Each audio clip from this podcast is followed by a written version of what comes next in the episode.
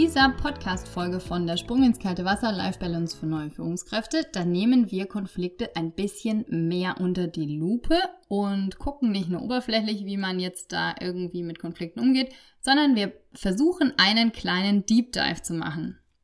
Diese Folge hat nicht nur mit Konflikten im Team zu tun oder Konflikte, die du als Führungskraft oder als Neuführungskraft hast, sondern wir gucken wirklich mal, warum es denn sowas wie Hass und Mobbing und langjährige Konflikte geht und ich gebe dir einen Erklärungsansatz von mir mit, warum es denn vielleicht so ist.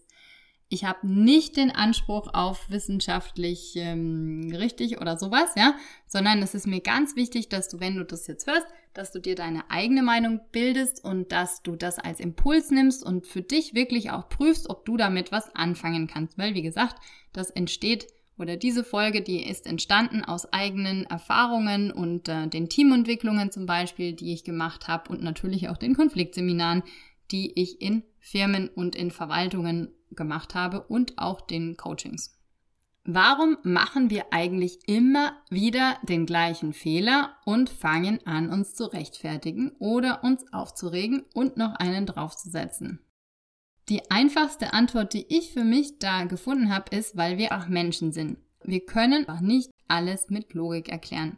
Und wenn du dir überlegst, wie unser Gehirn so strukturiert ist, dann hast du im Frontalhirn die Logik und dann hast du das limbische System.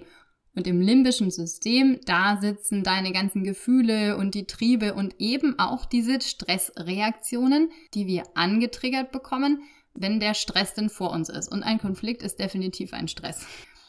Ein Bild dazu, was ich ganz gerne nutze und was ich jetzt auch im Konfliktseminar genutzt habe, das ist das Bild des Höhlenbewohners, der vor einem Säbelzahntiger steht. Und er hat drei Möglichkeiten. Der hat die Möglichkeit Flucht, der hat die Möglichkeit Angriff und die, der hat die Möglichkeit Todstellen. Und genauso reagieren wir in Stresssituationen und auch in Konflikten. Wir greifen an, das sind die Leute, die dann eben anfangen rumzuschimpfen und zu argumentieren, ja.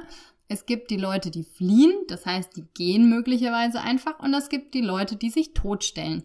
Und das sieht dann so aus, dass der Mensch sich in seinem Sessel festklammert, ja, und du denkst, das schaut gerade aus wie so das Kaninchen vor der Schlange. Diese Reaktionen, diese Stressreaktionen, ich sage jetzt nicht, dass die angeboren ist, aber wir tendieren individuell zu einer von diesen Möglichkeiten. Und wenn jetzt aber so ein Angriffsmensch auf einen äh, Todstellmensch trifft, dann kann es sein, dass dieser Todstellmensch sich völlig überfordert fühlt und dass der Angriffsmensch da aber auch nichts erreicht, weil er mit seinen Argumenten hier einfach nicht weiterkommt. Das heißt, das Ziel bei so einem Konflikt ist, wenn du das merkst, ja, also wenn das richtig, richtig knallt, da sind wir ja gerade bei der Folge, und da überhaupt keine Logik mehr irgendwie im Raum ist und trotzdem jeder rumschreit, beziehungsweise der eine in seinem Sessel hockt oder dann jemand mit der Tür schmeißt und rausrennt oder so, dass du dir dann überlegst, okay, was könnte denn das gemeinsame Ziel von diesen beiden Menschen sein, die sich da streiten oder natürlich auch im Team. Und ganz, ganz oft gibt es ein gemeinsames Ziel.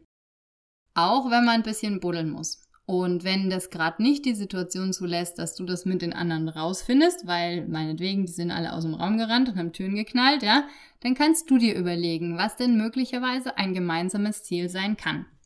Und so ein gemeinsames Ziel, zum Beispiel mein, bei meinen Pflegeleitungen und den Mitarbeitern und Mitarbeiterinnen, ist auf jeden Fall der bestmögliche Nutzen für die Patienten von der Leistung, die die haben. Ja?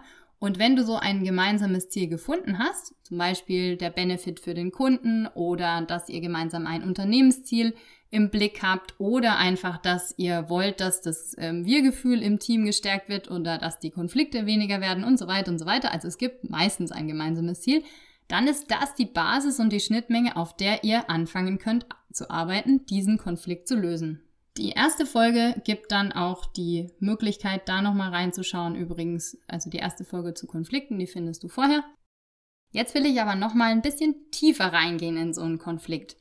Wenn jemand sagt, er hasst irgendjemanden, ja, oder die anderen sind schuld oder der mit seiner ewigen Quengelei oder die andere Abteilung, das sind ja immer die, die, hm, hm, hm, dann passiert Folgendes, und zwar dann versachlicht derjenige, der spricht, den Gegenüber. Das heißt, der sieht den nicht mehr als Individuum, also als Person mit Stärken und Wünschen und ähm, auch einem Alltag und so, sondern der wird versachlicht. Also diese Person wird zur Sache gemacht oder sie wird entpersonalisiert. Wenn ich einen Gegenüber oder wenn du nicht mehr als Individuum gesehen wirst, als an sich nette Person, die auch irgendwelche Stärken und Ziele und sowas hat und die auch mal einen Spaß macht und so weiter, dann verschärft sich der Konflikt deswegen, weil du eben zur Sache gemacht wirst. Wo man es ganz, ganz krass merkt, ist beim Rassismus zum Beispiel. Das heißt, da wird eine ganze Gruppe in eine Schublade gesteckt und da wird ganz sicher nicht mehr das einzelne Individuum gesehen. Im Gegenzug dazu ist es so, dass wenn wir das merken, ja, wenn wir merken, dass wir dazu tendieren, vielleicht sogar jemanden zu versachlichen oder zu entpersonalisieren, wir sind alles übrigens Menschen, das heißt, es kann jedem passieren, dann können wir ein Erwischschild hochschnellen lassen und uns überlegen, dass wir dieser Person wieder ein Gesicht geben. Also sowas wie eine Individualität und eine Persönlichkeit. Damit können sogar langwierige und harte Konflikte gelöst werden. Voraussetzung ist natürlich, dass das beide Parteien machen.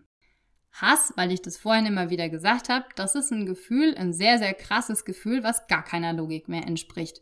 Das heißt, wir argumentieren trotzdem mit äh, irgendwelchen Argumenten, ja, aber wir sind komplett im Angriffsmodus und werden getriggert über ganz, ganz leichte Knöpfe, die uns komplett abtickern lassen. Ganz oft ist es so, dass da Glaubenssätze dahinter stehen oder alte Konflikte, die noch irgendwas damit zu tun haben.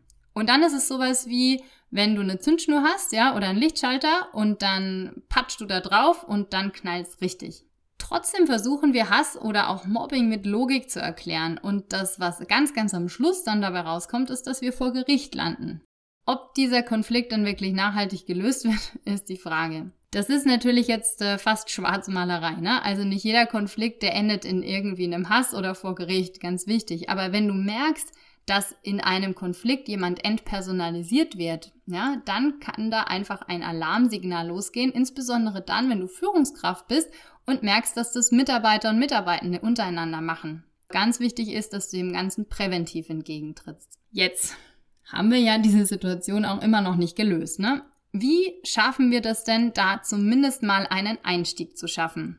Das allererste ist unbedingt immer, dass du den anderen, aber auch dich in der Herzecke abholst. Warum in der Herzecke? Weil eben Konflikte nicht erstmal was mit Logik großartig zu tun haben. Es sind ja einfach mal Emotionen.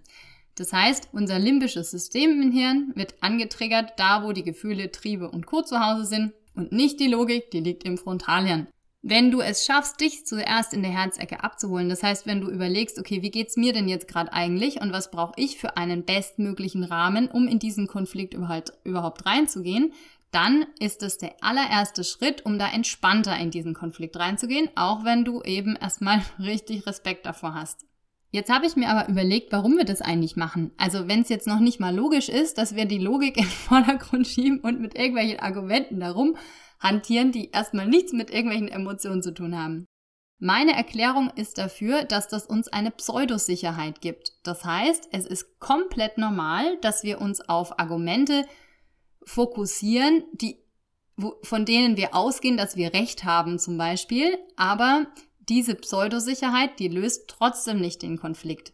Wenn wir uns in der Situation aber diese Pseudosicherheit klar machen, dann können wir da entspannter mit umgehen. Wir beamen uns sozusagen hoch wie so ein Astronaut und schauen uns das Ganze von oben an. Wie schaffe ich es denn jetzt bitte, mit dieser Herzecke umzugehen? Ja, also bei mir gibt es das Kopf-Herz-Ziel-Dreieck und du bist definitiv oder ihr seid wahrscheinlich alle erst in der Herzecke, wenn es um einen Konflikt geht, weil es eben um Emotionen geht. Zumindest ist das meine Theorie.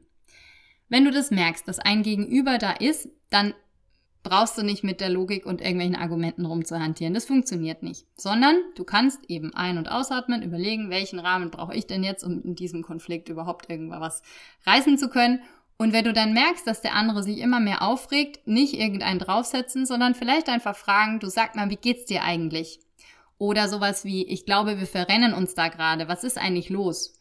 Oder ähm, sowas, ich merke, wir kommen da nicht weiter. Mir geht's ehrlich gesagt auch gerade total Entschuldigung, das Wort beschissen, ja? Wie geht's dir denn? Und so weiter und so weiter.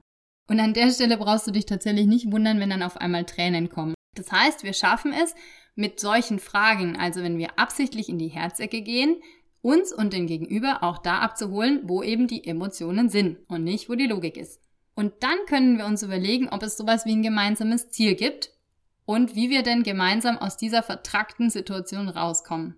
Wir haben uns dann gegenseitig auf Augenhöhe abgeholt, gehen erst in die Herzecke, dann in die Kopfecke. Das heißt, wir überlegen uns, welchen bestmöglichen Rahmen. Nur mal angenommen, du bist Führungskraft und hast eine Stellvertretung, ja, und dann könnt ihr euch zusammen überlegen, wie ihr denn diese Situation löst. Welchen Rahmen braucht ihr dafür? Von der Kopfecke, Zahlen, Daten, Fakten und so weiter, um dann das Ziel in die Zielecke zu gehen und diesen Konflikt gemeinsam zu lösen. Ich glaube tatsächlich, dass diese krassen Konflikte ganz viel mit verletzten emotionalen oder verletzten hm, gelebten Wert zu tun haben, ja. Und sowas wie Vertrauensmissbrauch kann da auch ein großes, großes Thema sein. Und eben dieser Versachlichung von, von Personen, von Individuen, weil es uns dann zumindest pseudomäßig einfacher macht, eben nicht das Individuum mehr zu sehen, sondern eben irgendwas. Und da kann man viel besser angreifen, weil der andere eben kein Individuum mehr ist. Eine Sache ist mir jetzt noch sehr, sehr wichtig an der Stelle. Es kann gut sein, dass sich das jetzt für einige von euch naiv angehört hat und das ist mir absolut bewusst. Ich glaube tatsächlich, dass man jeden Konflikt erklären kann, wenn man sich den ganz genau anschaut, aber natürlich nicht jeden Konflikt lösen kann. Das ist sehr, sehr schade, aber einfach ein Tipp für dich hier. Wenn du den Eindruck hast, dass du den Konflikt lösen kannst mit einer Win-Win-Situation. Das heißt, wenn du sagst, wenn ich diesen Konflikt angehe, wenn ich mir jetzt, wenn ich jetzt den Mut habe, da reinzugehen, dann ist das eine Win-Win-Situation am Schluss. Dann helfen dir diese Tipps sehr wahrscheinlich auch ähm, ja für dich den Rahmen zu finden, um da reinzugehen, dich nach oben zu beamen, die Situation aus einer Entfernung anzugucken, dich in der Herzecke abzuholen und so weiter und so weiter und den anderen oder die andere dann natürlich auch. Wenn du sagst, dass es eine Win-Lose-Situation sein könnte am Schluss, dann ist es sehr wahrscheinlich gut, wenn du dir Unterstützung holst. Das heißt, such dir dann einen Coach oder einen Mediator oder so, damit das Ganze eben nicht total nach hinten losgeht. Noch wichtiger ist es, wenn du denkst, dass es eine Lose-Lose-Situation danach sein könnte, dann guck auf jeden Fall zuallererst auf dich, damit du diesen Konflikt gut für dich definiert hast und da wirklich entspannt bist und sagst, okay, ich habe das jetzt irgendwie verstanden und dann wirklich diese, diese Lösung von dem Konflikt, damit die von Lose-Lose zu Win-Win geht, gut planst und da mit einer sehr, sehr guten Vorbereitung. Ne? Also schau da unbedingt auf jeden Fall zuallererst auf dich, ja, und dann erst auf den anderen, weil wenn du nämlich total unvorbereitet in so einen Konflikt reingehst, dann hat dieser Konflikt sehr wahrscheinlich keinen erfolgreichen Ausgang. Wenn du dich dafür mehr interessierst, dann habe ich auch einen Literaturhinweis für dich. Das ist von Friedrich Glasel, die Eskalationsstufen. Vielleicht mache ich da einfach auch noch mal eine Folge dazu. Zusammengefasst mit diesen Eskalationsstufen. Also, Schau unbedingt zuallererst auf dich. Was brauchst du, um in diesen Konflikt reinzugehen? Sortiere den Konflikt gut für dich ein. Überlege, ist das eine Win-Win, eine Win-Lose oder eine Lose-Lose-Situation und hol dir dann unbedingt die Unterstützung, die du brauchst, damit du eben nicht als Verlierer oder Verliererin daraus gehst, sondern als Gewinner und am besten eben ihr beide als Gewinner daraus geht. Wenn du jetzt mehr über Konflikte wissen willst oder auch wie du dich als Führungskraft besser positionieren kannst, wie du da erfolgreicher sein kannst und wie du eben entspannter in deine Rolle reinwachsen kannst, dann freue ich mich sehr, sehr, sehr, wenn du dich bei mir meldest. Am besten per Mail unter mail at mindstone-coaching.de findest du alles auf meiner Seite www.katja-schäfer.de und gerade eben, was ich total cool finde, habe ich Neuzugänge in der Online Mindstone Leadership Akademie. Und da kannst du natürlich auch mitmachen. Also da begleite ich dich dann ein ganzes Jahr im Aufbau deiner eigenen Führungspersönlichkeit und deiner eigenen Führungsrolle. So, dann freue ich mich von dir zu hören. Wir können uns gerne auch einfach mal per Zoom treffen oder so. Das kostet auch nichts. Mir ist es nämlich ganz wichtig immer, dass ich dich als Person kennenlerne und dass wir dann gemeinsam schauen, ob ich überhaupt die Richtige bin, um dich zu unterstützen. Jetzt bin ich ganz gespannt auf deine Fragen. Schreib mir gerne, ruf mich an wie auch immer wir in Kontakt kommen und ich wünsche dir eine wunderbare Woche. Ich freue mich, wenn wir uns wieder hören und da gibt es auch wieder ein Interview mit einer lieben Kollegin. Ich freue mich auf jeden Fall, wenn du wieder reinhörst, wenn es heißt, der Sprung ins kalte Wasser, Life Balance für neue Führungskräfte. Bis dann, mach's gut, ciao!